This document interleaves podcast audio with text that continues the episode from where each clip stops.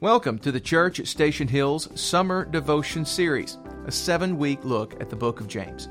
This week, we'll hear from Leanne Swords, the missions minister at the church at Station Hill.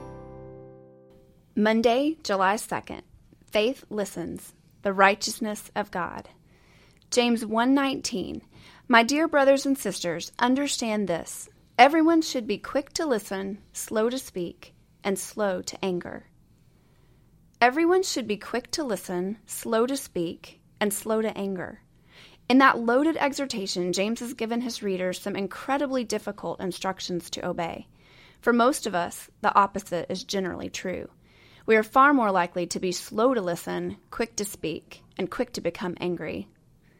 This was true for David, the man after God's own heart. When he was insulted by Nabal the fool, who rejected David's requests for provisions while he was on the run from Saul's army, David's immediate reaction to his wounded pride was to raise up his army to wipe Nabal and everything that belonged to him off the face of the earth. It was only the quick thinking of Nabal's shrewd wife Abigail, who hurried out to meet David and humbly fell before him with smooth words of flattery, that kept David from making a devastating error of judgment.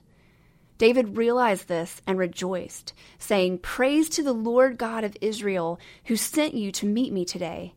May your discernment be blessed, and may you be blessed.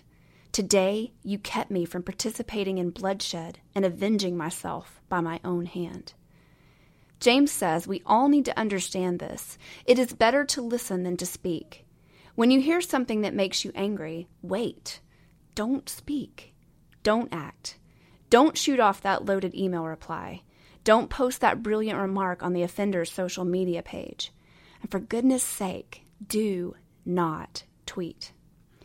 When we allow our pride to direct our tongue or keyboard, we are almost certain to regret it.